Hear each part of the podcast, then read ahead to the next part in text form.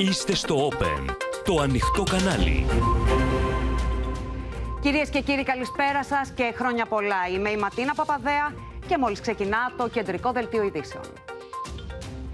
Μεγάλη αλλά πύριος νίκη Μακρόν στη Γαλλία. Η πρόκληση της επόμενης μέρας και το στίχημα των βουλευτικών εκλογών. Ανακούφιση σε Ευρώπη και Αμερική για την επανεκλογή Μακρόν. Προβληματισμός για τα αυξημένα ποσοστά Λεπέν. 5 σιδηροδρομικοί σταθμοί έγιναν στόχος επιθέσεων στην Ουκρανία. Παύση πυρός για να απομακρυνθούν οι άμαχοι από το Αζόφσταλ, ανακοίνωση Μόσχα. Μεγαλύτερη στρατιωτική στήριξη και τον διορισμό πρέσβη στο Κίεβο προανήγγειλε ο Μπλίνκεν από την Ουκρανία. Βούλιαξαν οι δημοφιλείς τουριστικοί προορισμοί το τρίμερο του Πάσχα, πρόβα Τζενεράλ για τη σεζόν του καλοκαιριού. Σε επιφυλακή υγειονομικές αρχές για κρούσματα υπατίτιδα σε παιδιά. Θέμα χρόνου η εμφάνιση κρούσματος και στην Ελλάδα, λένε οι γιατροί.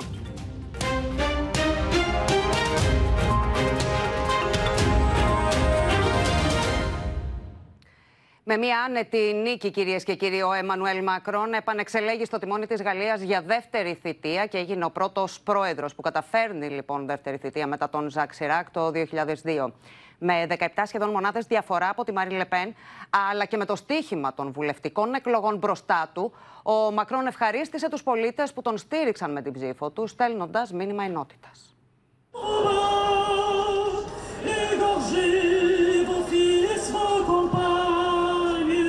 Ο εθνικός ύμνος της Γαλλίας γεμίζει τη νύχτα. Στο Παρίσι, το επιτελείο του Εμμανουέλ Μακρόν και οι ψηφοφόροι του πανηγυρίζουν την επανεκλογή του. Ο Μακρόν γίνεται ο πρώτος Γάλλος πολιτικός που επανεκλέγεται πρόεδρος από το 2002 και το Ζακ Σιράκ. Εμφανώς συγκινημένος ανεβαίνει στη σκηνή και απευθύνεται στους πολίτες. Merci.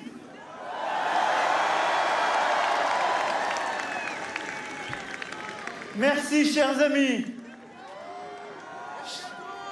Chers compatriotes. Ici à Paris et partout à travers le territoire. En hexagone, dans nos outre-mer, comme à l'étranger. Oui, avant toute chose, merci.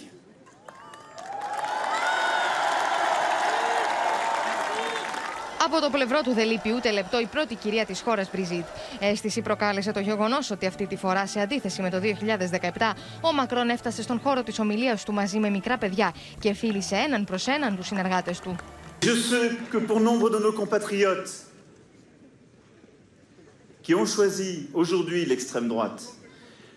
La colère et les désaccords qui les ont conduits à voter pour ce projet doivent aussi trouver une réponse. Mais c'est autour de 55-60% voilà, ont voté par adhésion. On est dans ces proportions. Un peu plus de 40% auraient voté donc par barrage.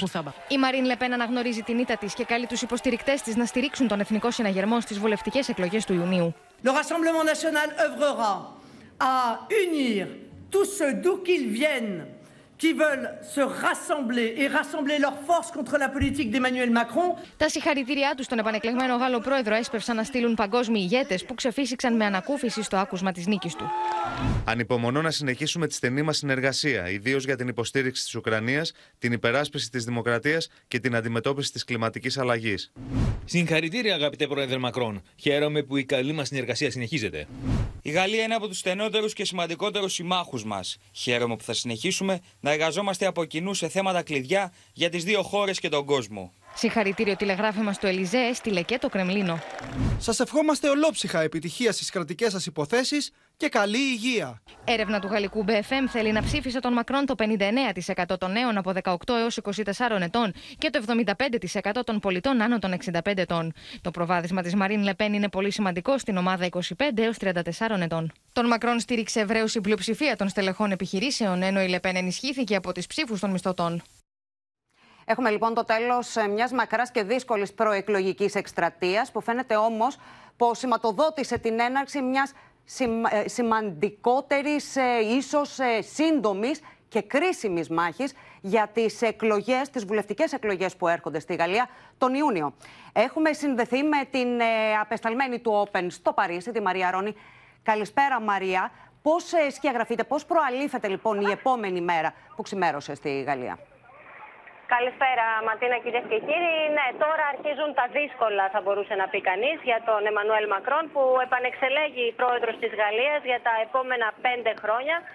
Και να πούμε ότι είναι ο πρώτος πρόεδρος που ανανεώνει ο γαλλικός λαός τη θητεία του από το 2002, όταν είχε επανεκλεγεί και ο Ζακ Σιράκ. Είναι ξεκάθαρα νικητής ο Εμμανουέλ Μακρόν. Έχει ένα σημαντικό προβάδισμα από την αντίπαλό του Μαρίν Λεπέν, 17 μονάδες περίπου. Όμως η νίκη αυτή είναι και πικρή, γιατί η άκρα δεξιά έχει λάβει σημαντικά ποσοστά, ιστορικά υψηλά ποσοστά για τη Γαλλία. 41,5% η Μαρίν Λεπέν, και αυτό είναι μια ανοιχτή πληγή για τη Γαλλία αλλά και για τον Εμμανουέλ Μακρόν, που καλείται την επόμενη πενταετία να κυβερνήσει μια χώρα η οποία, όπως ο ίδιος είπε χθες στην ομιλία του, είναι βυθισμένη στην αμφιβολία και τον διχασμό. Γι' αυτό υποσχέθηκε ότι θα είναι ενωτικός, ώστε έτσι να ανταποκριθεί στην οργή που εκφράστηκε στις κάλπες. Πολλές είναι οι προκλήσεις που έχει μπροστά του στο εσωτερικό, ήδη από την προηγούμενη θητεία, από την οργή των κίτρινων γυλαίκων μέχρι την αύξηση στις τιμές της ενέργειας, στο συνταξιδοτικό, περιβαλλοντικά ζητήματα, αλλά και στο εξωτερικό έχει πολλές προκλήσεις να αντιμετωπίσει ο Μακρόν. Η πρώτη, η βασικότερη είναι φυσικά ο πόλεμος στην Ουκρανία και οι τεταμένες, οι άσχημες σχέσεις με την Μόσχα είναι ζητήματα που θα τον απασχολήσουν. Και όλα αυτά, Ματίνα, κυρίες και κύριοι, θα γίνουν ακόμα πιο δύσκολα εάν στις βουλευτικές εκλογές που θα γίνουν στις 12 και 19 Ιουνίου, αν δεν καταφέρει να πάρει την πλειοψηφία της Γαλλικής Εθνοσυνέλευσης και υποχρεωθεί να κάνει μια συγκατοίκηση με έναν πρωθυπουργό από την αντιπολίτευση, είτε με την Μαρίν Λεπέν είτε με τον Μελανσόν, ο οποίος Μελανσόν από τη Γαλλική Αριστερά, έχοντας τον αέρα ενός αρκετά σημαντικού ποσοστού, 22% στον πρώτο γύρο, είπε ότι θα μπορούσε να γίνει αυτός πρωθυπουργός, και αν γίνει αυτό θα κάνει την ζωή του νέου Προέδρου δύσκολη. Και να πούμε τέλος φυσικά ότι όλες οι ευρωπαϊκές, σχεδόν όλες οι ευρωπαϊκές πρωτεύουσες χαιρέτησαν την επανεκλογή του Εμμανουέλ Μακρόν με μεγάλη ανακούφιση. Ακριβώς, Ματίνα. Μεγάλη νίκη αλλά με πολλές προκλήσεις. Μαρία Ρώνη, να σε ευχαριστήσω πολύ. Ως ανηφορική και με προκλήσεις περιγράφεται λοιπόν η επόμενη μέρα στη Γαλλία, παρά την καθαρή νίκη Μακρόν. Το ιστορικά υψηλό ποσοστό της Μαρίν Λεπέν αποκαλύπτει άνοδο της ακροδεξιάς αλλά και μια διχασμένη Γαλλία. Με τις εκλογές του Ιωνίου πρώτων πυλών, η επόμενη μέρα στη Γαλλία αναμένεται έντονη όσον αφορά στις πολιτικές εξελίξεις αλλά και τις ανακατατάξεις. Λίγη ώρα μετά το άκουσμα του ονόματος του Εμμανουέλ Μακρόν ως νικητή των προεδρικών εκλογών, αντιφασιστικές ομάδες κατεβαίνουν στο κέντρο του Παρισιού για να διαδηλώσουν. Η αστυνομία επεμβαίνει και η κατάσταση δεν αργεί να βγει εκτός ελέγχου. Με εκατοντάδες πολίτες στους δρόμους να διαμαρτύρονται για τις πολιτικές του Εμμανουέλ Μακρόν αλλά και της Μαρίν Λεπέν, δεν είναι λίγοι αναλυτές που εκτιμούν ότι στις βουλευτικές εκλογές που ακολουθούν πρωταγωνιστικό ρόλο αναμένεται να έχει ο ηγέτης της γαλλικής αριστεράς, Ζαν-Λυκ Μελανσόν. Emmanuel Macron now with his 58% or so a majority will find it very hard to govern without a majority in parliament, something that we've been talking about a lot this evening. Now, this is where it gets interesting. This is where this man comes in. Jean-Luc Mélenchon, he came third in the French presidential elections. Θα είναι ο αριστερός Μελανσόν ο επόμενος πρωθυπουργός? Θα υπάρξει πολιτική συγκατοίκηση? It's going to be a battle that has started yesterday when the candidates that lost the presidential election said they would do anything to build a strong opposition to block anything that President Emmanuel Macron will try to do. Μπορεί η νίκη του Μακρόν να είναι καθαρή εκ του αποτελέσματος, ωστόσο φαίνεται ότι πολλοί τον ψήφισαν όχι επειδή συμφωνούν μαζί του, αλλά επειδή έκριναν ότι η προεδρία Λεπέν είναι επικίνδυνη. Πολύ περισσότερο από τις ψήφους μιλά και η αποχή ρεκόρ, που δείχνει ότι ένας στους 3 Γάλλους δεν εκφράστηκε στην κάλπη. Au-delà de cela, puisqu'encore une fois, vous avez l'électorat du premier tour d'Emmanuel Macron qui vous dit par adhésion, ce qui est très clair, c'est que les autres électorats, ils sont venus principalement pour s'opposer et qu'ils ont beaucoup pesé dans ce vote. 91% said they voted principally to prevent Marine Le Pen from winning. Η ακροδεξιά υποψήφια μπορεί να έχασε στις προεδρικές εκλογές, το ποσοστό της όμως είναι ιστορικά υψηλό. Μπορεί να κάνει την ανατροπή στις βουλευτικές εκλογές και να καταφέρει να αναδειχθεί πρωθυπουργός η Le Pen. Comment allez-vous aujourd'hui? Vous allez bien? C'est quoi le programme? On va parler de l'avenir. Une réaction à Éric Zemmour hier. On va parler des législatives. À toutes et à tous, je dis, ne vous résignez pas. Au contraire, entrez dans l'action. Le troisième tour commence ce soir. Το εύθραυστο πολιτικό σκηνικό ενδέχεται να γίνει ακόμα πιο περίπλοκο αν τον Ιούνιο ο Μακρόν δεν εξασφαλίσει την απόλυτη πλειοψηφία στην Εθνοσυνέλευση και χρειαστεί να συμμαχίσει με ένα μη φιλικό προς εκείνον κόμμα.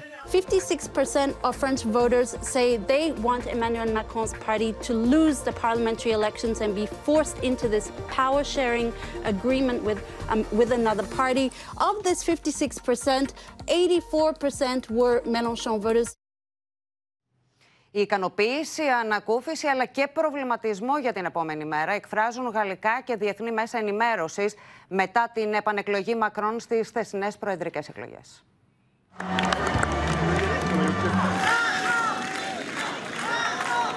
Μια ανακούφιση αλλά και έναν έμενα αλλά υποδέχθηκαν τα γαλλικά και τα διεθνή μέσα ενημέρωσης στην επικράτηση του Μακρόν έναντι της Λεπέν, σχολιάζοντας πως πρόκειται για μια πρώτη ανάσα τόσο για τη Γαλλία όσο και για ολόκληρη την Ευρώπη, σε μια κρίσιμη περίοδο την οποία επισκιάζει ο πόλεμος στην Ουκρανία. It's important to be able to stand up for Ukraine with the French, for Olaf Scholz, the German Chancellor, to be able to have a partner in Paris who does that. Επανεκλογή χωρίς περίοδο χάριτος, γράφει η εφημερίδα Le Monde, επισημαίνοντας την αποχή ρεκόρ. Η αριστερή Libération έβαλε στο πρωτοσέλιδό της να πλανάται ένα μεγάλο χάρι σε ποιον, πάνω από το κεφάλι του νικητή των εκλογών, ενώ στις εσωτερικές σελίδες της εφημερίδας γίνεται λόγος για μια άδοξη νίκη. Kohl's win is a win for Germany as well. It's impossible not to move forward in Europe without the French. Στο Βερολίνο, ο ενθουσιασμός κάποιων μέσων ενημέρωσης μάλιστα ήταν υπέρμετρος. Στο Παρίσι υπάρχει ένας εταίρος με τσαγανό, είναι ο τίτλος της Frankfurter Allgemeine Zeitung. Η γερμανική εφημερίδα χαρακτηρίζει την επικράτηση του Εμμανουέλ Μακρόν ως την καλύτερη είδηση που υπάρχει εδώ και πολύ καιρό για τη Γερμανία. Σε άλλο άρθρο, η εφημερίδα σημειώνει πως οι υποστηρικτές του Μακρόν είναι ανακουφισμένοι, αλλά γνωρίζουν ότι η Λεπέν πέτυχε το καλύτερό της αποτέλεσμα, ενώ η Γαλλία είναι βαθιά διχασμένη. Η Süddeutsche Zeitung, με το χαρακτηριστικό επιφώνημα ουφ, καταγράφει πως στη Γαλλία επικρατεί αίσθημα ανακούφισης σε πάρα πολύ κόσμο για το γεγονός ότι δεν θα χρειαστεί να υποστεί την ακροδεξιά μεν, αλλά δεν υπήρξαν από την άλλη πανηγυρισμοί στους δρόμους. Σε σχόλιο της η εφημερίδα βλέπει καθαρή νίκη του Μακρόν, αλλά και ανησυχητικό μήνυμα, με δεδομένο πως η Μαρίν Λεπέν έλαβε ποσοστό πάνω από 40%. Λεπτό προς λεπτό μετέδιδε το BBC την εκλογική βραδιά, καθώς το ενδιαφέρον των Βρετανών ήταν τεράστιο. Emmanuel Macron is on course to be re-elected as the president of France.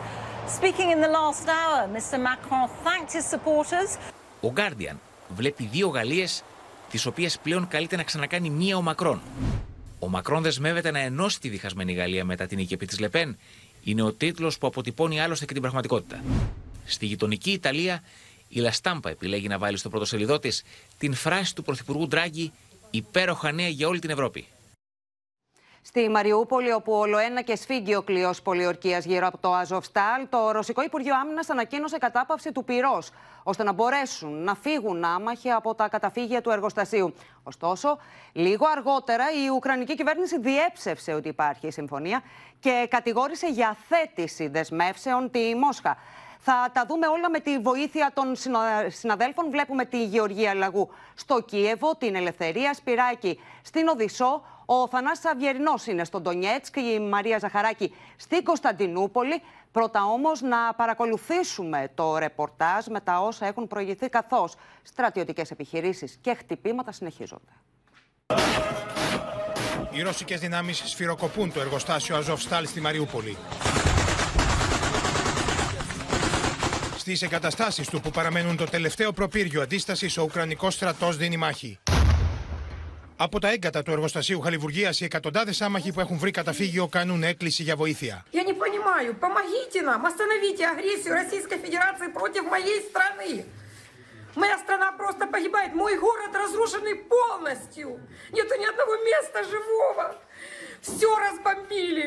Окончательно дети, которые здесь находятся, они все время плачут, они хотят играть, они хотят жить, они играют. Знаете, в какие игры они играют, дети? Дети все просят помочь. Το Υπουργείο Άμυνας της Ρωσίας ανακοίνωσε το μεσημέρι κατάπαυση του πυρός, ώστε να μπορέσουν να φύγουν άμαχοι από το Αζόφσταλ. Ωστόσο, η αντιπρόεδρος της Ουκρανικής κυβέρνησης ανακοίνωσε πως δεν υπάρχει συμφωνία με τη Μόσχα για τη δημιουργία ανθρωπιστικού διαδρόμου και κατηγόρησε τις ρωσικές δυνάμεις πως αθετούν επανειλημμένα τις δεσμεύσεις τους για κατάπαυση του πυρός στο Αζόφσταλ. Продовжує зосереджувати зусилля в районі оборони наших військ на заводі Азовсталь. Зранку там працює авіація противника, дальня авіація, стратегічні бомбардувальники, артилерія противника, і ворог зосереджує наземні сили для того. Some of the troops have been taken away, Russian troops for the Donbass. It's pretty evident that Mariupol remains a thorn in the side of Putin, and whilst the fighting still goes on, he can't claim victory there. Το μέγεθος της καταστροφής από τους συνεχείς ρωσικούς βομβαρδισμούς στο Αζοφστάλ, με έκταση 10 τετραγωνικών χιλιόμετρων, αποτυπώνεται σε νέες δορυφορικές φωτογραφίες από την αμερικανική εταιρεία Planet Labs. Mariupol is like symbol of brave Ukrainian soldiers and civilians who 2 months protect their city from Russian invasion, from Russian atrocities. Σήμερα οι ρωσικές δυνάμεις έπληξαν σιδηροδρομικούς σταθμούς και Ουκρανοί αξιωματούχοι δήλωσαν πως έχασαν τη ζωή τους 5 άνθρωποι και τραυματίστηκαν άλλοι 18. There were 5 different sites that were targeted in central and in western Ukraine. It was early this morning. The sirens began wailing in Lviv. You could hear them in the city. Those rockets were fired from a plane from the southeastern part of the country. Στο Χάρκοβο, ο κυβερνήτης της περιφέρειας κατηγόρησε τη Μόσχα πως βομβαρδίζει μέρα και νύχτα αμάχους. 3 άνθρωποι σκοτώθηκαν χθες και άλλοι 15 τραυματίστηκαν. Він вважав, що харків'яни, Харківщина буде зустрічати ворога з хлібом та сіллю. Ось, і в цьому його була основна, напевно, помилка. Στην άλλη πλευρά των συνόρων, στη ρωσική πόλη Μπριάνσκ, τουλάχιστον 2 ήταν οι εκρήξεις σε δεξαμενές καυσίμων στα περίχωρα της πόλης χθες το βράδυ. Οι ρωσικές αρχές τηρούν σιγή ηχθείως για τα αίτια των εκρήξεων. Δεν υπήρξαν θύματα, ενώ ουκρανικά μέσα ενημέρωσης σχολιάζουν ότι ήταν πιθανότατα χτύπημα από τις ένοπλες δυνάμεις της Ουκρανίας. Και ξεκινάμε τις συνδέσεις μας από τη Γεωργία Λαγού. Γεωργία, χρόνια πολλά, βρίσκεσαι στο Κίεβο, έχεις τα χρόνια πολλά και τις ευχές από όλους μας εδώ πέρα στην Αθήνα. Παρά την ανακοίνωση της Ρωσίας για κατάπαυση του πυρός στο εργοστάσιο Αζοφστάλ, οι Ουκρανοί ισχυρίζονται ότι αυτό δεν συνέβη στην πράξη. Καλησπέρα Ματίνα, κυρίες και κύριοι από το Κίεβο. Νωρίτερα η Ρωσία είχε δηλώσει πως θα υπάρξει κατάπαυση του πυρός και θα ξεκινήσει στις 2 η ώρα. Πριν από λίγη ώρα το Κίεβο διαψεύδει τη Μόσχα πως, στη διαβεβαίωση της Ρωσίας πως τελικά θα ανοίξουν ανθρωπιστικοί διάδρομοι σήμερα. Σύμφωνα με τις Ουκρανικές αρχές, άλλη μία μέρα θρίλερ. Καμία συμφωνία δεν αναφέρθηκε σήμερα για τη δημιουργία ενός ανθρωπιστικού διαδρόμου που θα επέτρεπε την απομάκρυνση αμάχων που έχουν οχυρωθεί, Ματίνα, μαζί με τους Ουκρανούς μαχητές στο εργοστάσιο Αζοφστάλ για πολλοστή εβδομάδα. Σύμφωνα με τις τοπικές αρχές, κάνουν λόγο πως βρίσκονται εκεί μέσα στο εργοστάσιο 300 με 1.000 άμαχοι, βρίσκονται στα υπόγεια από τα τέλη Φεβρουαρίου. Την ίδια ώρα τώρα η αντιπρόεδρος της Ουκρανικής κυβέρνησης, Ιρίνα Βέρνετσουκ, κάνει λόγο πως ένας διάδρομος που ανακοινώνεται μονομερός δεν παρέχει ασφάλεια, καταδικάζοντας τα λόγια της Ρωσίας τα οποία δεν γίνονται πράξη. Επίσης, ζήτησε εγγυήσεις για την ασφάλεια των πολιτών. Χαρακτηριστικά είπε, Ματίνα, πως η Ουκρανία θέλει η Μόσχα να παράσχει γραπτές εγγυήσεις ασφαλείας στο Γενικό Γραμματέα του ΟΗΕ, Αντώνιο Κουντιέρες, ο οποίος, να υπενθυμίσουμε, πως σήμερα έχει μεταβεί στην Τουρκία. Μεθαύριο θα έρθει στη Μόσχα και την προσεχή Πέμπτη θα έρθει εδώ στο Κίεβο, στην Ουκρανία, και έχει αναλάβει μεσολαβητικό ρόλο για το θέμα της Ουκρανίας. Την ίδια ώρα ο Λέξι Αρέστοβιτς, σύμβουλος του Ουκρανού Προέδρου Ζελένσκι, καταγγέλει πως οι ρωσικές δυνάμεις έχουν ανοίξει πυρ γύρω από το εργοστάσιο του Αζοφστάλ. Να σας πω πως και ο Πολωνός Πρωθυπουργός χαρακτηριστικά είπε, Ματίνα, πως, οι Ρώσοι αυτό που κάνουν είναι να διαπράκτουν γενοκτονίες, ενώ πως πληροφορηθήκαν αναφερθήκαμε, αύριο θα μεταβεί στο Βερολίνο, όπου θα συναντήσει τον καγκελάριο Όλαν Σόλτς για να συζητήσουν για τον πόλεμο στην Ουκρανία. Την ίδια ώρα εδώ η Ανατολική Ουκρανία σφυροκοπείται, βομβαρδίζεται. Τέλος, να σου πω πως είχαμε χτυπήματα. 5 άνθρωποι σκοτώθηκαν όταν ρωσικοί πύραυλοι έπληξαν 2 πόλεις στην περιοχή Βίνιτσα. 18 τραυματίστηκαν άνθρωποι σε άλλη μια περιοχή στη Σμερνίκα αλλά και στο Κοζιατίν. Ενώ βομβαρδισμοί υπάρχουν και στο Χάρκοβο, που μέχρι αυτήν την ώρα, σύμφωνα με τις ουκρανικές αρχές, έχουν χάσει τη ζωή τους 3 άνθρωποι. Και συνεχίζονται, Γεωργία, τα αιματηρά χτυπήματα. Να σε ευχαριστήσω. Έπειτα από 3 ώρες συνομιλιών με τον Ουκρανό πρόεδρο Ζελένσκι στο Κίεβο, οι Υπουργοί Εξωτερικών και Άμυνας των ΗΠΑ υποσχέθηκαν επιπλέον στρατιωτική βοήθεια ύψους $322 εκατομμυρίων. Επιπλέον, Μπλίνκεν και Όστιν προανήγγυλαν το άνοιγμα αμερικανικής πρεσβείας στην Ουκρανία και τον διορισμό πρέσβη. Ο Βολοντίμι Ζελένσκι υποδέχεται τον Αμερικανό Υπουργό Εξωτερικών Άντωνιν Μπλίνκεν και τον Αμερικανό Υπουργό Άμυνας Λόιντ Όστιν. Μια συνάντηση που γίνεται κάτω από άκρα μυστικότητα για λόγους ασφαλείας. Το προκείμενο της συζήτησης είναι τα όπλα που ζητά επίμονα ο Βολοντίμι Ζελένσκι εδώ και καιρό. Προτεραιότητες είναι зброя και підтримка з боку Сполучених Штатів Америки і з боку наших партнерів, європейських лідерів щодо потужності нашої армії, щодо підтримки в тих чи інших напрямках. Και οι 2 υπουργοί ικανοποίησαν το αίτημά του, ανακοινώνοντας πως στέλνουν στην Ουκρανία $322 εκατομμύρια με προορισμό την αγορά στρατιωτικού εξοπλισμού. Допомога Україні була питанням номер 1 у переговорах з представниками Сполучених Штатів Америки, які вчора прибули в Київ, держсекретарем Ентоні Блінкеном і міністром оборони Ллойдом Остіном. Наші переговори з ними були достатньо довгими, більше 3 годин, і змістовними, обнадійливими і, що важливо, Μπλίνκεν και Όστιν ανακοίνωσαν και την επιστροφή των Αμερικανών διπλωματών στην Ουκρανία, λέγοντας πως θέτουν την Πριζίτ υποψήφια για τη θέση της πρέσβης στο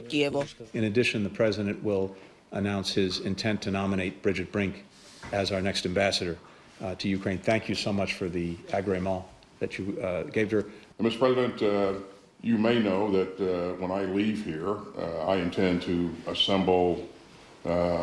A number of ministers of defense and chiefs of defense, all in support of Ukraine. Αυτές οι εικόνες της συνάντησης δόθηκαν στη δημοσιότητα, αφότου οι 2 υπουργοί είχαν ήδη αναχωρήσει από το Κίεβο. Στην επιστροφή του, Άντονι Μπλίνκεν είπε πως η Ρωσία έχει ήδη χάσει τον πόλεμο. We're seeing that when it comes to Russia's war aims, Russia is failing, Ukraine is succeeding. Russia has sought as its principal aim to totally subjugate Ukraine, to take away its sovereignty, to take away its independence. That has failed. The first step in winning is believing that you can win. And so they believe that we can win. We believe that we can win. They can win if they have the right equipment, the right support. And we're going to do everything we can, continue to do everything we can to ensure that that gets there. Την ίδια ώρα, πίσω στο Κίεβο, η ομάδα του Βολοντίμι Ζελένσκι συνεχίζει τις επαφές και τις διαβουλεύσεις, με μια συμφωνία όμως να φαίνεται ακόμα πολύ μακριά. Ми запропонували росіянам провести спеціальний раунд перемовин на місці прямо біля стін Азовсталі. Викликали наших російських візаві на перемовинах, щоб домовитися про негайне припинення вогню, великоденне надання гуманітарних коридорів і звільнення або обмін наших військових на всіх військовополонених Російської Федерації. Чекаємо відповіді від Російської Федерації і нагадуємо, що наслідки вам там в Кремлі не сподобаються, якщо ви цього не зробите. Οι διαθέσεις του Κιέβου για συνομιλίες πάντως φαίνεται να εξανεμίζονται, αν κρίνει κανείς και από τα λόγια του Ουκρανού Πρωθυπουργού Ντένις Μιχάλ. I think that this war should be finished when we clean our territories from Russian occupants. Την ίδια ώρα συνεχίζονται οι αντιδράσεις και για την απόφαση του Γενικού Γραμματέα των Ηνωμένων Εθνών Αντώνιο Κουντέρες να επισκεφθεί πρώτα αύριο τη Μόσχα και μετά την Πέμπτη το Κίεβο. We do not understand his intention to travel to Moscow and to talk to President Putin. I really doubt if those peace talks organized by Secretary General of the UN would end up with any result. Στην Οδυσσό πριν από λίγο υπήρχαν αναφορές για εκρήξεις λίγες μονομέρες μετά τα πυραυλικά χτυπήματα που έπληξαν την περιοχή. Πάμε να συναντήσουμε την απεσταλμένη του Open, Ελευθερία Σπυράκη, που βρίσκεται εκεί. Ελευθερία. Έτσι ακριβώς, Ματίνα, κυρίες και κύριοι, και μάλιστα σήμανε συναγερμός. Είναι η δεύτερη φορά που συμβαίνει σήμερα κάτι τέτοιο και μάλιστα το πρωί γύρω στις 11:30 πάλι υπήρχαν αναφορές για εκρήξεις, καλώντας τον κόσμο οι αρχές να μεταβεί στα καταφύγια. Πάντως οι ισορροπίες πλέον εδώ στην Οδυσσό είναι έφευστες, Ματίνα, και όλο αυτό συμβαίνει με φόντο τα όσα συνέβησαν το περασμένο Σαββατοκύριακο και συγκεκριμένα το Σάββατο, όπου η Οδυσσός έγινε στόχος πυραυλικής επίθεσης. Πρέπει να σου πω επίσης ότι σήμερα το Ουκρανικό Υπουργείο Άμυνας έκανε γνωστό ότι στην Μαύρη Θάλασσα υπάρχουν 8 πλοία τα οποία μεταφέρουν 58 πυράβλους κρούζ, σαν αυτούς που χτύπησαν την Οδυσσό πριν από λίγα 24 ώρα, σκορπώντας το θάνατο. Το κλίμα είναι ιδιαίτερα ηλεκτρισμένο εδώ. Οι κάτοικοι της Οδυσσού πλέον φαίνονται ότι είναι πεπισμένοι, δηλώνουν πεπισμένοι ότι η πόλη τους βρίσκεται στο επίκεντρο των ρωσικών εχθροπραξιών. Ενώ το οξύμορο, Ματίνα, κυρίες και κύριοι, είναι το γεγονός ότι η Οδυσσός, η οποία είχε απασχολήσει στις αρχές του πολέμου και ποτέ ξανά μέσα σε αυτούς τους 2 μήνες, και πλέον διανύουμε τον 3ο μήνα του πολέμου. Η Οδυσσός, λοιπόν, μια πόλη την οποία έχουν επιλέξει αρκετοί κάτοικοι άλλων περιοχών που έχουν πληγεί από τα ρωσικά πυρά, πλέον αυτοί οι άνθρωποι ζουν με τον φόβο ότι θα ζήσουν ξανά τον εφιάλτη. Ματίνα. Μάλιστα. Να σε ευχαριστήσω πολύ, Ελευθερία, και να δούμε λοιπόν και τον Θανάση Αυγερινό. Να μας πεις, Θανάση, αν τηρήθηκε τελικά η κατάπαυση του πυρός στο εργοστάσιο του Αζόφσταλ, αν λειτουργήσαν αυτοί οι διάδρομοι, αυτοί οι έξοδοι ασφαλείας για τους αμάχους. Καλησπέρα από τον Ντονιέσκο, που φτάνουν ανάμεικτα νέα από την Μαριούπολη. Φαίνεται πως για πολλωστή φορά δεν λειτουργήσε ούτε σήμερα ο ασφαλής διάδρομος από τα υπόγεια του Αζόφσταλ, ο οποίος όμως ανακοινώθηκε και τηρήθηκε η κατάπαυση του πυρός, επακριβώς όπως μου λένε οι συνάδελφοι δημοσιογράφοι που βρέθηκαν σήμερα εκεί, αλλά και ο ίδιος είχα διαπιστώσει όσες φορές βρέθηκα στη Μαριούπολη. Στις 2 δεν υπάρχουν πυρά για μερικές ώρες, αλλά φαίνεται πως η ουκρανική πλευρά δεν έχει τη διάθεση να αξιοποιήσει αυτόν τον ασφαλή διάδρομο.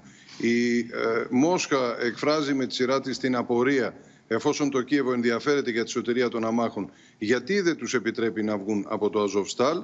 Οι Ρώσοι δεν έχουν αμφιβολίες ότι είτε δεν υπάρχουν άμαχοι, καθώς υπάρχουν σοβαρές ενδείξεις ότι τα βίντεο είναι προϊόν μαγνητοσκόπησης ακόμη και με συμμετοχή ηθοποιών, έχουν δοθεί στη δημοσιότητα τέτοια στοιχεία τις προηγούμενες ημέρες, είτε ακόμη χειρότερο οι άμαχοι κρατούνται στην ουσία όμοιροι των ταγμάτων τύπου Αζόφ. Αυτό είπε η Μαρία Ζαχαρόπα, η εκπρόσωπος του Ρωσικού Υπουργείου Εξωτερικών, πριν λίγο, λέγοντας ότι το Κίεβο δεν ενδιαφέρεται για τη ζωή των πολιτών του, αλλά θέλει να παρατείνει την τραγωδία τους και να παίζει παιχνίδια με τους ανθρώπους αυτούς, χαρακτηρίζοντας ψευδείς τις ανακοινώσεις της Ουκρανίας ότι δεν ανοίγονται διάδρομοι από τη ρωσική πλευρά.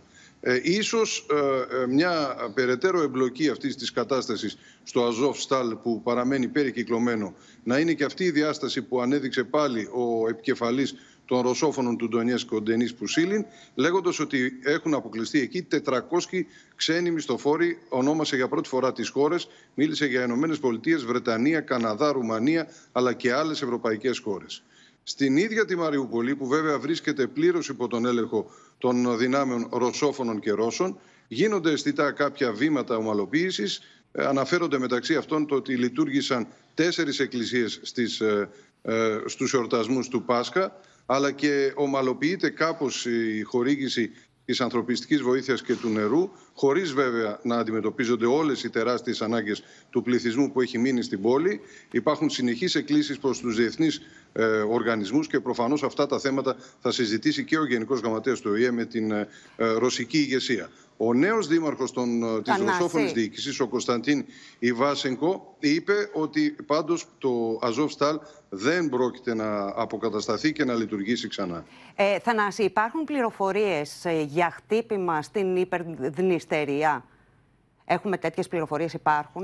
Είναι μια είδηση της τελευταίας στιγμής. Ναι. Υπάρχει μια σειρά εκρήξεων στην υπηρεσία ασφαλείας στο Τιράσπολ της υπερδνηστερίας. Ναι. Είναι η πρωτεύουσα άλλης μιας de facto αποσχιστής σας δημοκρατίας, αυτή τη φορά στη Μολδαβία. η οποία έχει αποσχιστεί από το Κισινιόφ και υποστηρίζεται μόνο από την Ρωσία.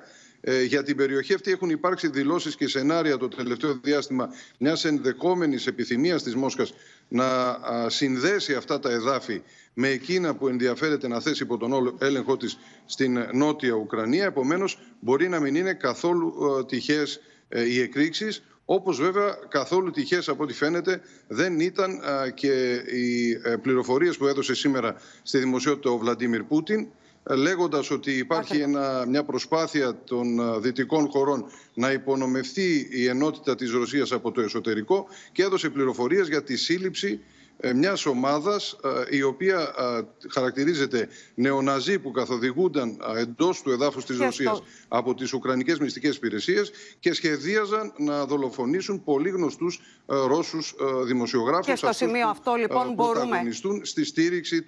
μπορούμε να παρακολουθήσουμε λοιπόν τις καταγγελίες, τα όσα δήλωσε ο Ρώσος πρόεδρος Βλαντιμίρ Πούτιν.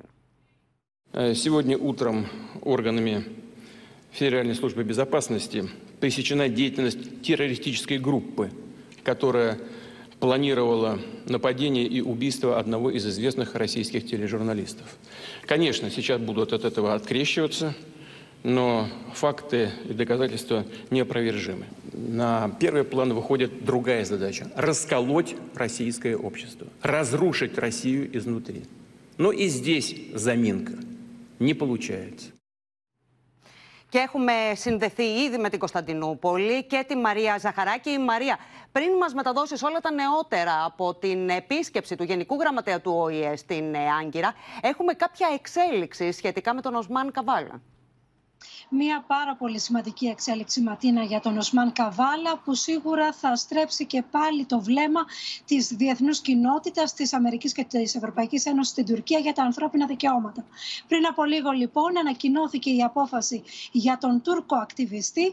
Τα τουρκικά δικαστήρια, λοιπόν, η τουρκική δικαιοσύνη καταδικάζει σε ισόβια κάθυρξη τον Τούρκο επιχειρηματία και ακτιβιστή με την κατηγορία της απόπειρας ανατροπής της κυβέρνησης Ερντογάν για τα γεγονότα που συνέβησαν στο πάρκο Γκεζί το 2013, να θυμίσουμε. Ο Τούρκος ακτιβιστής αντιμετώπιζε 17 κατηγορίες συνολικά και τελικά σήμερα βγήκε η απόφαση η οποία τον καταδικάζει σε ισόβια κάθυρξη. Μια υπόθεση που εγείρει διεθνείς αντιδράσεις. Έχουμε δει, έχει ξεσηκώσει αντιδράσεις και στο παρελθόν.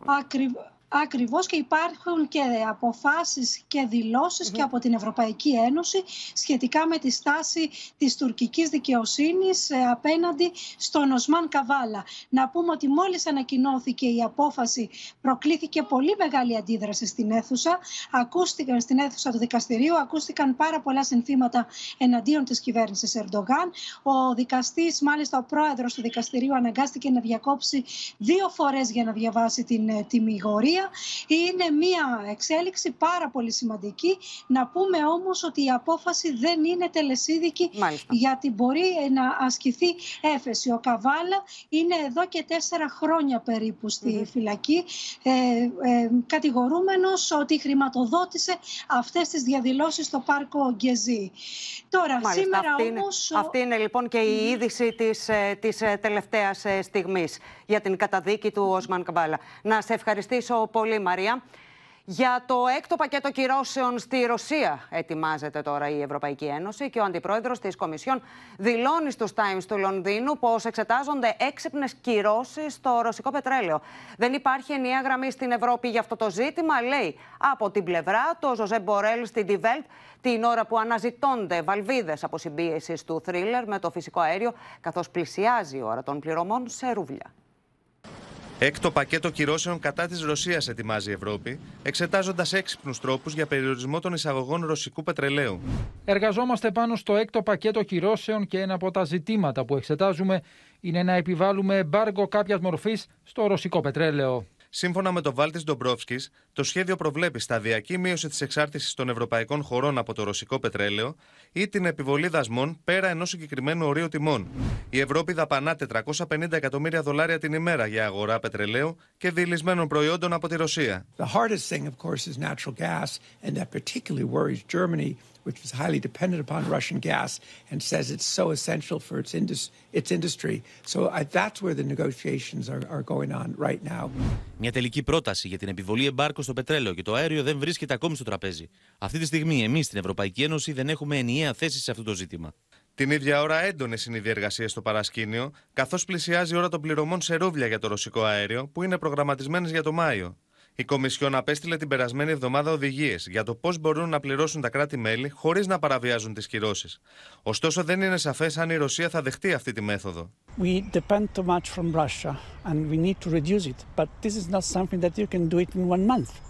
So maybe in the next 2-3 years we will be able to reduce significantly the imports from Russia. Η Ευρωπαϊκή Επιτροπή συστήνει οι πληρωμές να θεωρούνται ολοκληρωμένες με την κατάθεση των ευρώ και πριν τη μετατροπή του σε ρούβλια. Το διάταγμα Πούτιν από την άλλη προβλέπει ολοκλήρωση της πληρωμής μετά τη μετατροπή του ποσού σε ρούβλια.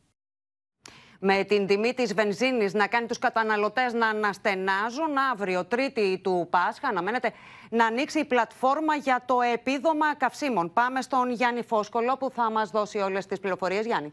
Ακριβώς, Ματίνα, καλησπέρα. Έφτασε η ώρα. Αύριο ανοίγει η ηλεκτρονική πλατφόρμα για να ξεκινήσουν οι αιτήσεις για την κάρτα καυσίμων. Και πρέπει να σου πω πως αυτό που μαθαίνω είναι πως η νέα ψηφιακή κάρτα θα ονομάζεται Fuel Pass, κατά το Freedom Pass, με fuel φυσικά να είναι η αγγλική λέξη για τα καύσιμα. Για να πάρει λοιπόν κάποιος το Fuel Pass στο κινητό του τηλέφωνο και έτσι να μπορεί να πληρώνει στο βενζινάδικο, θα πρέπει να υποβάλει αίτηση στην ηλεκτρονική πλατφόρμα που θα ανοίξει αύριο στο περιβάλλον του Gov.gr. Οι αιτήσεις από αύριο μέχρι και το Σάββατο θα γίνονται με βάση το αφημί. Πάμε να δούμε πώς θα γίνονται. Αύριο, Τρίτη, θα μπορούν να υποβάλουν αίτηση οι δικαιούχοι που το αφημί τους λήγει σε 0 και 1. Την Τετάρτη 2 και 3, την Πέμπτη 4 και 5, την Παρασκευή 6 και 7. Μιλάμε πάντα για τον λίγοντα αριθμό του αφημί.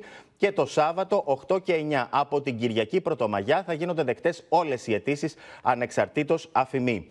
Για να πάρει λοιπόν κάποιος το Fuel Pass στο κινητό του και να μπορεί να πληρώνει στο βενζινάδικο. Πώς θα γίνεται η αίτηση στο Gov.gr? Με τους κωδικούς TaxisNet θα μπαίνει στην ηλεκτρονική πλατφόρμα που θα ανοίξει. Θα επιβεβαιώνει, θα συμπληρώνει τα στοιχεία της επικοινωνίας του, email, κινητό τηλέφωνο. Θα του έρχεται μία ενημέρωση στο κινητό του και στο email από την τράπεζα για να ενεργοποιήσει την ψηφιακή κάρτα και να την έχει στο κινητό του τηλέφωνο. Υπάρχει φυσικά και η επιλογή να λάβει τα λεφτά στον τραπεζικό του λογαριασμό, αν δεν επιθυμεί την ψηφιακή κάρτα Fuel Pass. Πόσα είναι τα ποσά του επιδόματος καυσίμων? Για τα νησιά είναι για τα αυτοκίνητα από 50 έως 55 ευρώ. Υπάρχει ένα μπόνους 5 ευρώ για όσους επιλέξουν την ψηφιακή διαδικασία και για τις μοτοσικλέτες από 35 έως 40 ευρώ. Σε όλη την υπόλοιπη υπηρετική Ελλάδα τα ποσά είναι λίγο μικρότερα, 40 έως 45 ευρώ για τα αυτοκίνητα.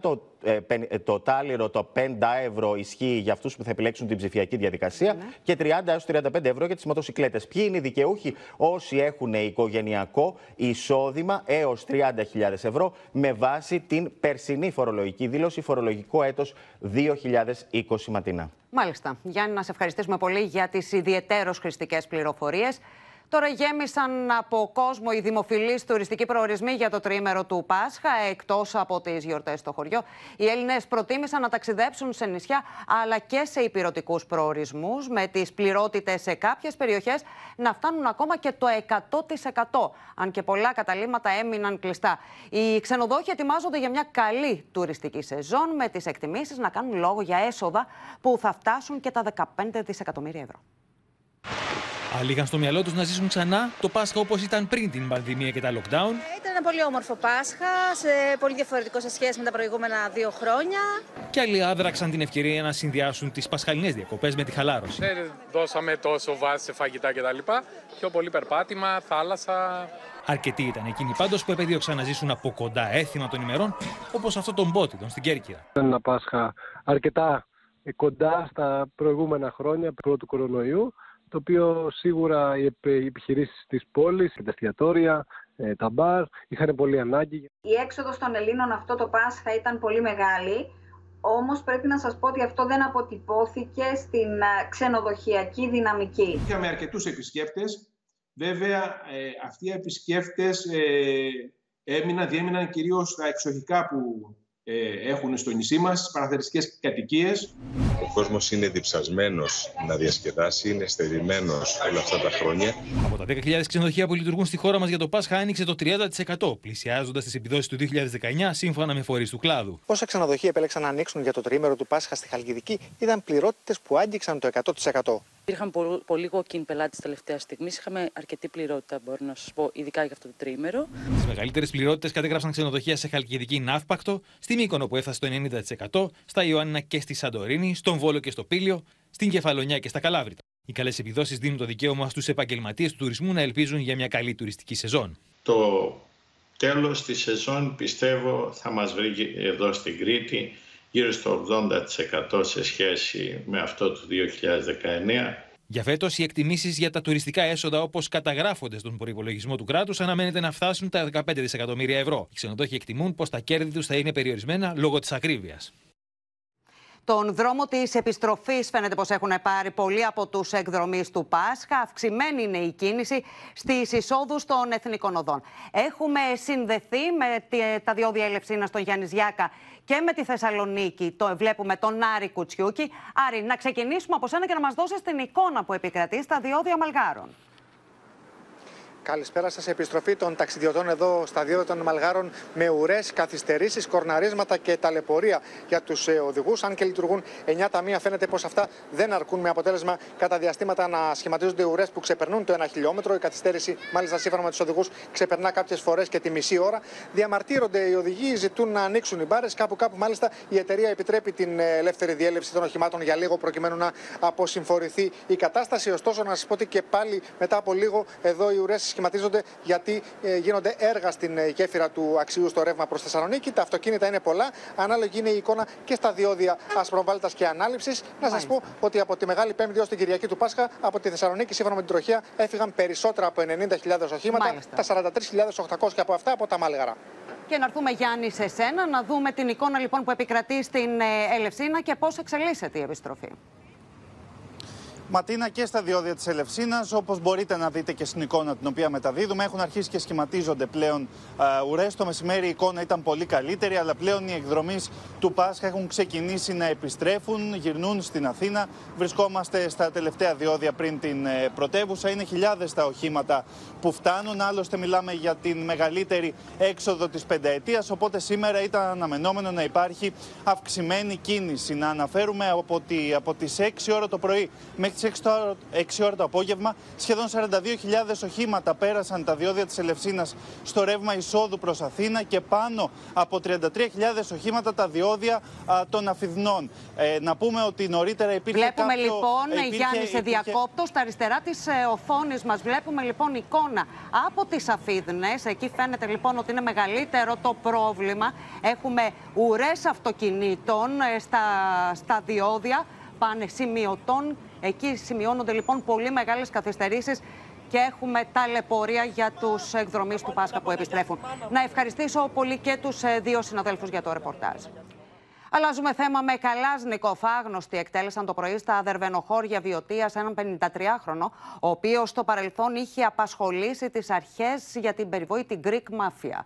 Η αστυνομία είχε εξαπολύσει ανθρωποκυνηγητό για τον εντοπισμό των δραστών. Ο Γιάννης Καυτούρος διασκεδάζει με την οικογένειά του στο εξοχικό του στα Δερβενοχώρια, λίγες ώρες πριν εκτελεστεί το συμβόλαιο θανάτου σε βάρος του. Το πρωί της Δευτέρας, στον ίδιο χώρο, θα τον γαζώσουν με Καλάζνικοφ μπροστά στα μάτια συγγενών και φίλων, ενώ από τα πυρά τραυματίστηκε η 22χρονη κόρη του και ο 45χρονος συμπεθερός του. Σύμφωνα με πληροφορίες, 4 ήταν οι δράστες που επέβαιναν σε 2 μοτοσικλέτες. 2 από αυτούς, φορώντας κράνη, μπήκαν στην αυλή του σπιτιού του. Εγώ είμαι καλά, η αδερφή μου είναι αυτή που χτύπησε, όλα είναι αλήθεια.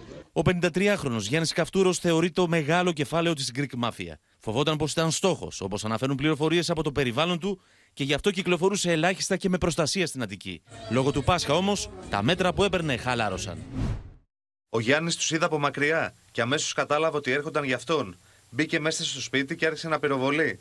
Από τους πυροβολισμούς εξωστρακίστηκε μια σφαίρα και χτύπησε την κόρη του στο πόδι της, ενώ ο πεθερός του γιού του έχει τραυματιστεί πολύ σοβαρά. Στον τόπο του εγκλήματος, ο οποίος έχει αποκλειστεί και γίνεται έρευνα, έχουν βρεθεί τουλάχιστον 15 κάλικες από Καλάσνικοφ, αλλά και ένας κάλικας των 9 χιλιοστών. Αξιωματικοί της ασφάλειας αποδίδουν τη δολοφονία τους σε συμβόλαιο θανάτου, στο πλαίσιο ενός πολέμου που βρισκόταν σε εξέλιξη, με θύματα ηγετικά στελέχη της ελληνικής μαφίας, και με την πανδημία μπήκε μία άνω τελεία. Ο Γιάννης Καυτούρος, γνωστός και ως θείος Τζο, ήταν ένας από τους τελευταίους παλιούς της Greek Mafia, ηγετικός τέλεχος των συμμοριών της νύχτας. Είχε βαρύ βιογραφικό με σοβαρά δικήματα, όπως εμπλοκή σε ανθρωποκτονία, συμβόλαια θανάτου, συμμετοχή στην απαγωγή του εφοπλιστή Περικλή Παραγόπουλου, εκβιάσεις και εμπρισμούς. Γυρίζουμε σελίδα στο δελτίο μας. Συναγερμός έχει σημάνει στη διεθνή επιστημονική κοινότητα μετά την ανακοίνωση του Παγκόσμιου Οργανισμού Υγείας ότι ένα παιδί έχει χάσει τη ζωή του από οξεία υπατίτιδα, η οποία έχει εμφανιστεί το τελευταίο διάστημα σε αρκετές χώρες. Την ίδια ώρα, θέμα χρόνου είναι η εμφάνιση κρουσμάτων και στην Ελλάδα, λένε οι γιατροί. Ήδη ένα παιδί έχει χάσει τη ζωή του από οξεία υπατίτιδα στο εξωτερικό και οι υγειονομικές αρχές στη χώρα μας βρίσκονται σε επιφυλακή, καθώς οι επιστήμονες θεωρούν πως σύντομα θα καταγραφεί περιστατικό και στην Ελλάδα. Πιθανότατα δηλαδή θα δούμε και περιστατικά και στην Ελλάδα. Είναι θέμα χρόνου. Εάν συμβεί να έχουμε και στη χώρα μας, θα είναι αυτό που λέμε handful, δηλαδή τις τάξεις το πολύ 5 με 10 βαριά τέτοια περιστατικά για όλο το χρόνο. Συνολικά έχουν καταγραφεί 169 κρούσματα οξείας υπατίτιδας σε παιδιά σε 12 χώρες, εκ των οποίων τα 114 στο Ηνωμένο Βασίλειο. Τα παιδιά που παρουσίασαν οξεία υπατίτιδα ήταν ηλικίας από 1 μηνός έως και 16 ετών. 17 από αυτά τα παιδιά κρίθηκε πως χρειάζονται μεταμόσχευση ύπατος. Αυτό που μας ανησύχησε ήταν ότι έγιναν και περίπου 10 έως το 10% μεταμοσχεύσεις. Βέβαια ήταν πετυχημένες όλες. Οι ειδικοί εκτιμούν ότι η καραντίνα λόγω του κορονοϊού δημιούργησε κενό ανοσίας. Και έτσι ένας αδενοϊός που μέχρι πρότινος παρουσιάζονταν ως κοινό κρυολόγημα οδηγεί τώρα σε κάποιες περιπτώσεις σε οξεία υπατίτιδα. Λόγω του lockdown για πολύ καιρό τα παιδάκια αυτά δεν ήταν σε επαφή καθόλου με ιώσεις για περίπου 2 χρόνια. Οπότε είναι λογικό να υπάρχουν τέτοιες αναζωπυρώσεις. Ο ύκτερος είναι το πρώτο σύμπτωμα που θα πρέπει να ανησυχήσει τους γονείς. Όπως επισημαίνουν οι ειδικοί για την αποφυγή της νόσου, είναι επιβεβλημένη η σχολαστική καθαριότητα. Η καθαριότητα πρέπει να είναι απόλυτα σχολαστική. Είναι ο μοναδικός τρόπος για να προφυλαχτούμε. Ο μοναδικός τρόπος. Την ίδια ώρα η πανδημία του κορονοϊού παραμένει. Το τελευταίο 48ωρο εντοπίστηκαν 8.413 νέα κρούσματα, 66 άνθρωποι έχασαν τη ζωή τους από επιπλοκές της πανδημίας και 279 είναι οι διασωληνωμένοι ασθενείς. Στη Σανγκάη, παρά το σκληρό lockdown, αυξάνονται κρούσματα και θύματα από την πανδημία, με τους κατοίκους να αντιδρούν στην παραβίαση ανθρωπίνων δικαιωμάτων, ενώ οι αρχές στείνουν φράχτες για να αποκλείσουν πολυκατοικίες. Την ίδια ώρα, μία ανάσα πριν την επιβολή lockdown, φοβούνται πως βρίσκονται οι κάτοικοι στο Πεκίνο. Παγκόσμια κατακραυγή προκαλεί το σκληρό lockdown των κινέζικων αρχών λόγω της αύξησης των κρουσμάτων. Οι νεκροί μέχρι στιγμής ανέρχονται στους 138. Το Πεκίνο βρίσκεται σε κατάσταση συναγερμού σήμερα λόγω της αύξησης των κρουσμάτων του κορονοϊού, με μια εκστρατεία διενέργειας τεστ να έχει ξεκινήσει στην κινέζικη πρωτεύουσα και τους κατοίκους να κάνουν προμήθειες ανησυχώντας για την επιβολή lockdown.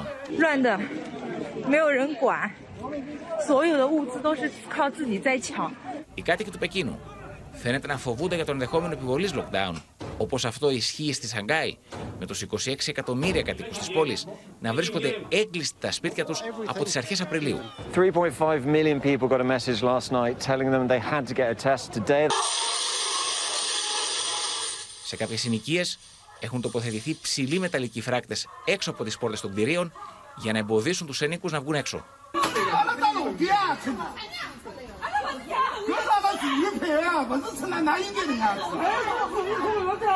Οι κάτοικοι εκφράζουν την έντονη αντίδρασή τους σε αυτό το μέτρο. Η αγανάκτησή τους και η ανησυχία τους ενισχύθηκαν ακόμα περισσότερο όταν το Σάββατο ξέσπασε πυρκαγιά σε ένα κτίριο κατοικιών. Η Σανγκάη πλέον είναι μια πόλη φάντασμα. Τα μέτρα, όπως είναι αναμενόμενο, προκαλούν την οργή και την αντίδραση των κατοίκων, οι οποίοι εξαγριωμένοι φωνάζουν για την καταπίεση και την κοινωνική απομόνωση. Για την πιθανότητα πώλησης τώρα του Twitter στον Elon Musk θα μας πει η Αδαμαντία Λιόλιου από την αίθουσα σύνταξης. Αδαμαντία. Έτοιμη Ματίνα, φαίνεται πως είναι μια συμφωνία εξαγοράς του Twitter ύψους 43 δισεκατομμυρίων δολαρίων από τον δισεκατομμυρίουχο από τον Elon Musk. Μάλιστα, κάποια διεθνή δίκτυα μιλούν για συμφωνία ακόμη και εντός κάποιων ωρών, ακόμη και εντός της Δευτέρας. Μάλιστα, φαίνεται ότι υπήρξε συμφωνία και μία συνάντηση του Διοικητικού Συμβουλίου της εταιρείας Κολοσσού με τον Elon Musk μέσα στο Σαββατοκύριακο.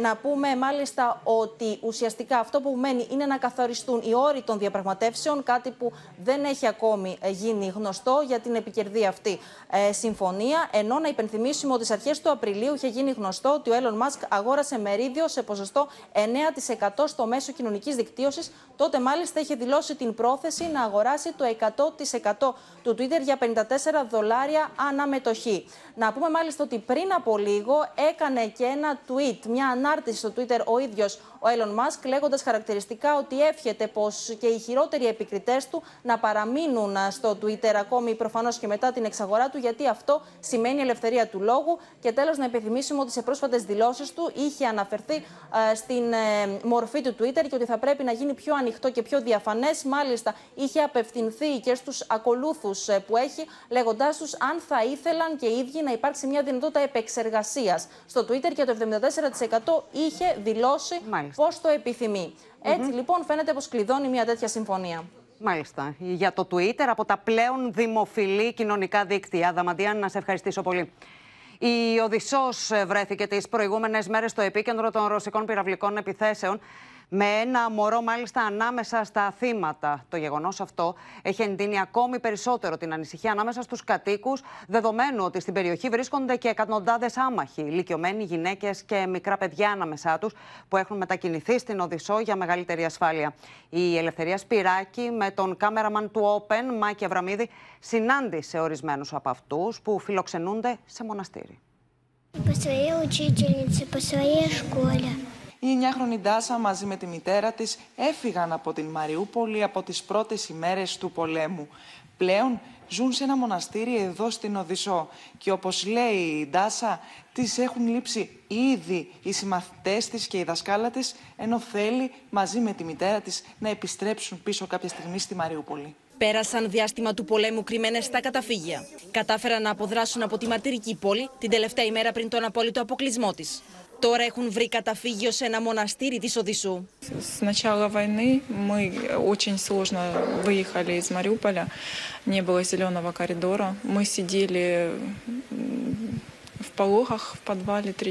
Κανείς δεν περίμενε ότι οι πολεμικές απειλές θα οδηγούσαν στην εξαήλωση της πόλης και στην απόλυτη εξαθλίωση των κατοίκων της. Предательство руководства, то, что нам говорили, обещали, что город не тронут, что мы под надежной защитой. Все жители Мариуполя ждали того, что все пройдет за территорией, но не в самом городе.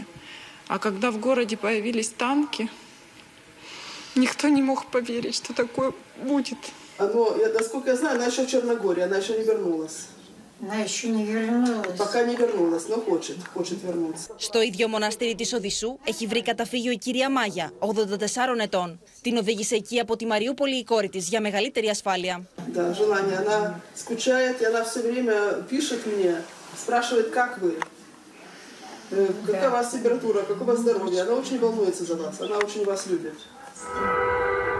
Το μοναστήρι του Μιχαήλ Αρχαγγέλου εδώ στην Οδυσσό φιλοξενεί σήμερα 140 ηλικιωμένους. Πρόκειται για ανθρώπους των οποίων οι οικογένειες αναγκάστηκαν λόγω πολέμου να εγκαταλείψουν την Ουκρανία, προκειμένου να αναζητήσουν ένα ασφαλέστερο μέρος διαβίωσης.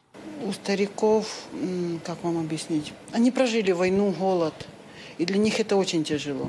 Некоторые мы даже не говорим об этом, что война, потому что люди просто не могут это воспринимать. Όσοι γνωρίζουν δεν επιτρέπουν στον εαυτό τους να σκεφτεί πέρα από την επόμενη ημέρα. Я сейчас живу одним днем, планов не строю, потому что сейчас такое время, что сложно что-то на что-то рассчитывать и что-то строить. У меня сейчас главное это чтобы были здоровы и живы мои родные и близкие, а планы это то, что нам даёт Господь Бог. Η Μαριούπολη, όπως η Άννα την έζησε, δεν υπάρχει πια. Αυτό που εύχεται είναι να τελειώσει τουλάχιστον γρήγορα ο πόλεμος, για να μπορέσει να ξαναβγεί μαζί με την κόρη της στο φως. Για το καυτό ζήτημα του πολέμου στην Ουκρανία, περισσότερες από 20 χώρες θα συμμετάσχουν στις συνομιλίες, οι οποίες θα γίνουν αύριο στην αμερικανική βάση Ramstein στη Δυτική Γερμανία. Και πάμε στην Γεωργία Γαρατζιώτη. Γεωργία, μεταξύ αυτών των χωρών θα είναι και η Ελλάδα. Ουσιαστικά, Ματίνα, πρόκειται για μια άτυπη σύνοδο των Υπουργών Άμυνας του ΝΑΤΟ που γίνεται με πρωτοβουλία των Αμερικανών. Ο Υπουργός Άμυνας Νίκος Παναγιωτόπουλος και ο Αρχηγός Γεθάς Στρατηγός Κωνσταντίνος Φλώρος αύριο θα μεταβούν στην Αμερικανική βάση του Ramstein στη Γερμανία για να συνεδριάσουν μαζί με Υπουργούς Άμυνας του ΝΑΤΟ. Περισσότερες από 20 χώρες έχουν δηλώσει ότι θα συμμετέχουν με θέμα τις αμυντικές ανάγκες των Ουκρανών. Να θυμίσουμε ότι οι Ουκρανοί έχουν ζητήσει επανειλημμένα πλήθος αμυντικών συστημάτων από την Ελλάδα, όπως αντιεροπορικά συστήματα μικρού και μεγάλου βεληνικούς, τεθωρακισμένα συστήματα πυροβολικού, ακόμα και ελικόπτερα. Υπουργείο Άμυνας και ΓΕΘΑ από την πρώτη στιγμή έχουν δηλώσει ότι δεν πρόκειται να παραχωρηθεί κανένα αμυντικό σύστημα που βρίσκεται στην πρώτη γραμμή αποτροπής της χώρας, όπως ο Εύρος και τα νησιά του Αιγαίου, καθώς η Τουρκία επιμένει να απειλεί τη χώρα μας. Ωστόσο, όπως μαθαίνω, αύριο οι Αμερικανοί θα ασκήσουν πιέσεις από τις χώρες που θα συμμετέχουν για να στείλουν αμυντικά συστήματα ρωσικής προέλευσης στην Ουκρανία, τα οποία μπορούν να αντικαταστήσουν οι ίδιοι από τα αποθέματα των Αμερικανικών ενόπλων δυνάμεων. Η Ελλάδα διαθέτει τέτοιου είδους συστήματα στο οπλοστασιό της, κυρίως αντιεροπορικά συστήματα. Το ΓΕΘΑ, να σου πω ότι έχει αποφασίσει, λόγω της συστάσης της Ελλάδας στο ουκρανικό, σταδιακά θα απεξαρτηθεί από το ρωσικό εξοπλισμό. Οπότε μαθαίνω ότι η Αθήνα θα συζητούσε ένα τέτοιο ενδεχόμενο μόνο σε περίπτωση που τέτοιου είδους συστήματα ρωσικής προέλευσης αντικατασταθούν άμεσα από τους Αμερικανούς. Μάλιστα. Γεωργία, να σε ευχαριστήσω πολύ. Το Κοινοβούλιο της Φινλανδίας συζητά για την ένταξη της χώρας στο ΝΑΤΟ εν μέσω απειλών της Ρωσίας για σκληρή απάντηση, αν αυτό γίνει πραγματικότητα τους επόμενους μήνες. Η Υπουργός Ευρωπαϊκών Υποθέσεων της Φινλανδίας μιλά στο Open και τη Μαρία Ανδρικάκη και εξηγεί αν αυτές οι απειλές είναι ικανές να αλλάξουν τα σχέδια της χώρας για ένταξη στη συμμαχία. We were neutral during the Cold War era, but since we joined the European Union, we have no longer considered ourselves as neutral. Can Putin's threats change your views on joining NATO? Well, of course, we take seriously what Kremlin is saying and we hear what Vladimir Putin is saying. But we also believe that every country, Finland included, has the right to make its own security arrangements. Every alternative has also its pros and cons. So you might put it, damn if you do, damn if you don't. There are also negative perspectives if we would not join NATO. So this is a consideration that our parliament is doing right now. NATO is a defense alliance. NATO as such is no threat to anyone. It is a defense alliance, and as such, I believe that Finland would be an added value to NATO. We have seen polls in which Finns seem to really want the country to join NATO. Finns have realized what kind of country Russia is under Vladimir Putin's regime, and this reaction is partly a very natural one. It is it peaceful in our borders at the moment, but we have lost our confidence on Russia, and that is a very serious thing. Russia is our neighbor. Vladimir Putin has showed what he is capable of. He is most likely guilty of war crimes in Ukraine. For Finland, this is not about neutrality or remaining somewhere in between West and East. Finland is a part, a firm part of West. Και στο σημείο αυτό, το κεντρικό δελτίο ειδήσεων του Open ολοκληρώθηκε. Ακολουθεί πρόγνωση του καιρού με τον Κλέαρχο Μαρουσάκη. Μείνετε στο Open αμέσως με τα η ξένη κομμωδία Μις με το ζόρι με τη Σάντρα Μπούλοκ και στις 10:30 το δεύτερο μέρος της ταινίας Μις με το ζόρι νούμερο 2. Κυρίες και κύριοι, ευχαριστούμε που μας παρακολουθήσατε. Καλό βράδυ. Χρόνια πολλά σε όλους.